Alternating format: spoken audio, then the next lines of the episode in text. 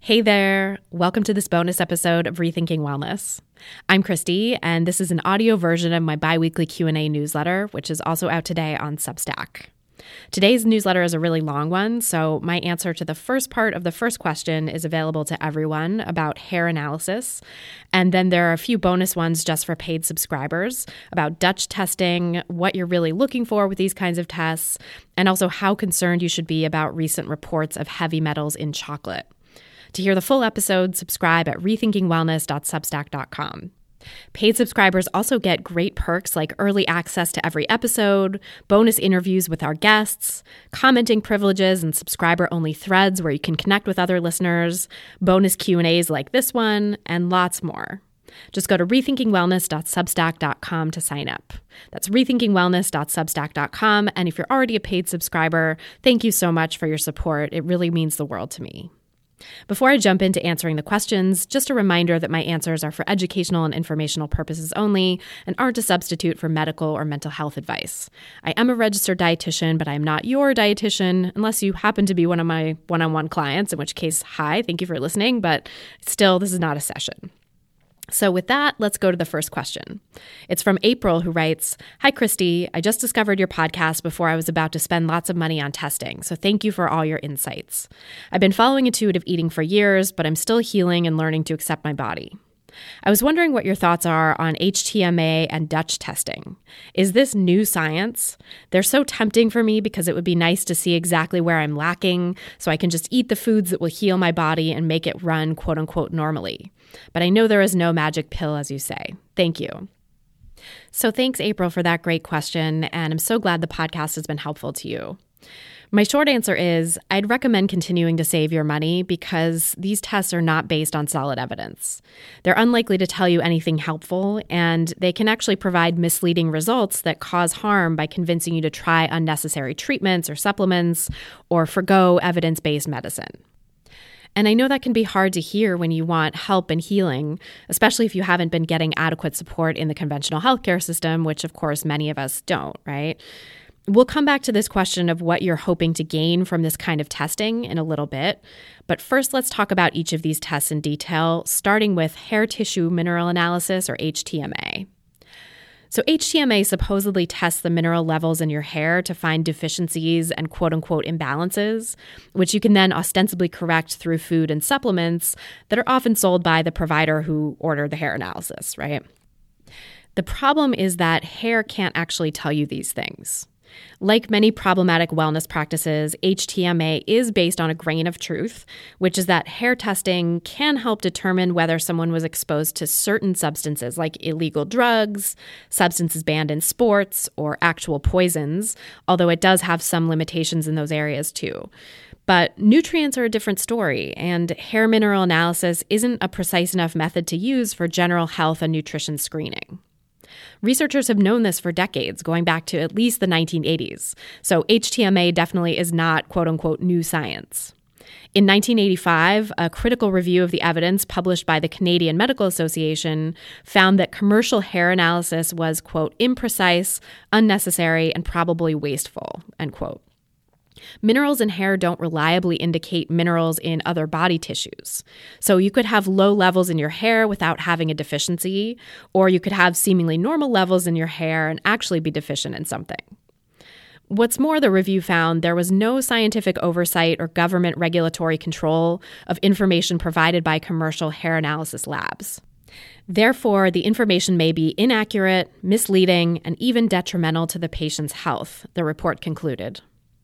That same year, the Journal of the American Medical Association, JAMA, published a small study by medical doctor Stephen Barrett, who sent hair samples from two healthy teenagers to 13 different commercial hair analysis companies. Barrett found that identical samples produced wildly different results when sent to different labs, and also when they were sent to the same lab under different names. Not only that, but the labs disagreed about what constituted quote unquote normal values for many of the minerals. Then in 2001, a study was published that set out to see if anything had changed in the 16 years since Barrett's paper, and especially since the 1988 passage of the Clinical Laboratory Improvement Act, or CLIA, which regulates clinical testing in the US. But in 2001, the situation was still very much the same as it was in 1985.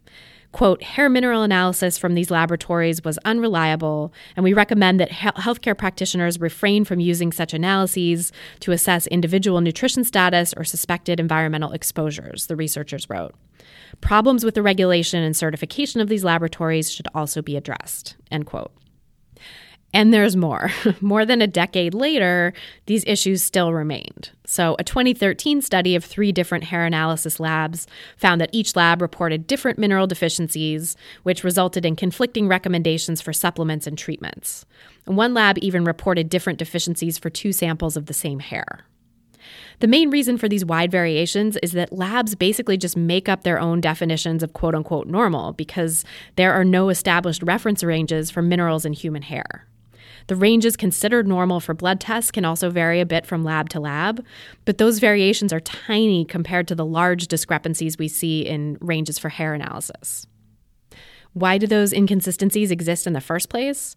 In part, it's because there's no standard procedure for taking samples, preparing hair for analysis, or extracting minerals from hair, as a 2013 systematic review noted. Basically, there's no standardization to the processes for analyzing hair. And so, until those things are standardized and scientifically validated, it's impossible to come up with reliable reference ranges for hair analysis. Each testing company has its own protocols, which may or may not lead to internally consistent results at a given lab, but there's still no evidence based definition of quote unquote normal. Now, I want to talk a little bit about a larger issue this raises, which is the regulation of lab tests. Some proponents of hair analysis argue that only quote unquote bad HTMA labs are problematic, and that if you go to a few specific labs that are CLIA certified, you'll get valid results. But the thing is, CLIA only requires labs to meet standards for things like staff qualifications, test reliability, like that internal consistency we talked about, and timeliness of results. CLIA doesn't require lab tests to be clinically valid or useful. So, alternative medicine labs might be CLIA certified, but that doesn't mean their tests are any good.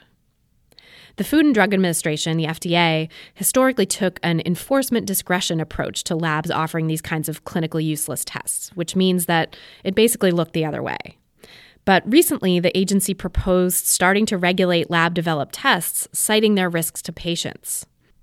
They wrote in a recent news release, quote, "The FDA is concerned patients could initiate unnecessary treatment or delay or forego proper treatment altogether based on inaccurate test results, which could result in harm including worsening illness or death." So basically the same concerns that I raised at the beginning of this answer. The agency is now seeking public comment on this proposed rule, but only for another five days. I wish I'd gotten on this sooner, but if you want to support better regulation of lab tests, you can learn more and submit your comments at the link I'll put in the show notes before December 4th. And if you look at the full show notes, the the Substack version of this uh, podcast, you'll see the full comment I submitted to the FDA in um, support of the proposed rule.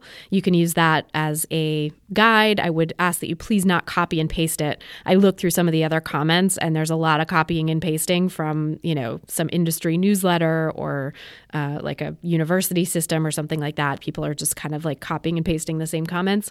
I think it's actually a lot more effective if you write your own, but you can use mine as a jumping off point. So, thanks, April, again for that question. Now, I'm going to answer the second part of your question about the DUTCH test and also get into some kind of deeper questions of what you're really looking for when you're looking to these tests. And that'll be in the full episode for paid subscribers. You've been listening to a free preview of this episode, and if you want to hear the rest and get tons more bonus content, become a paid subscriber to Rethinking Wellness by going to rethinkingwellness.substack.com. That's rethinkingwellness.substack.com.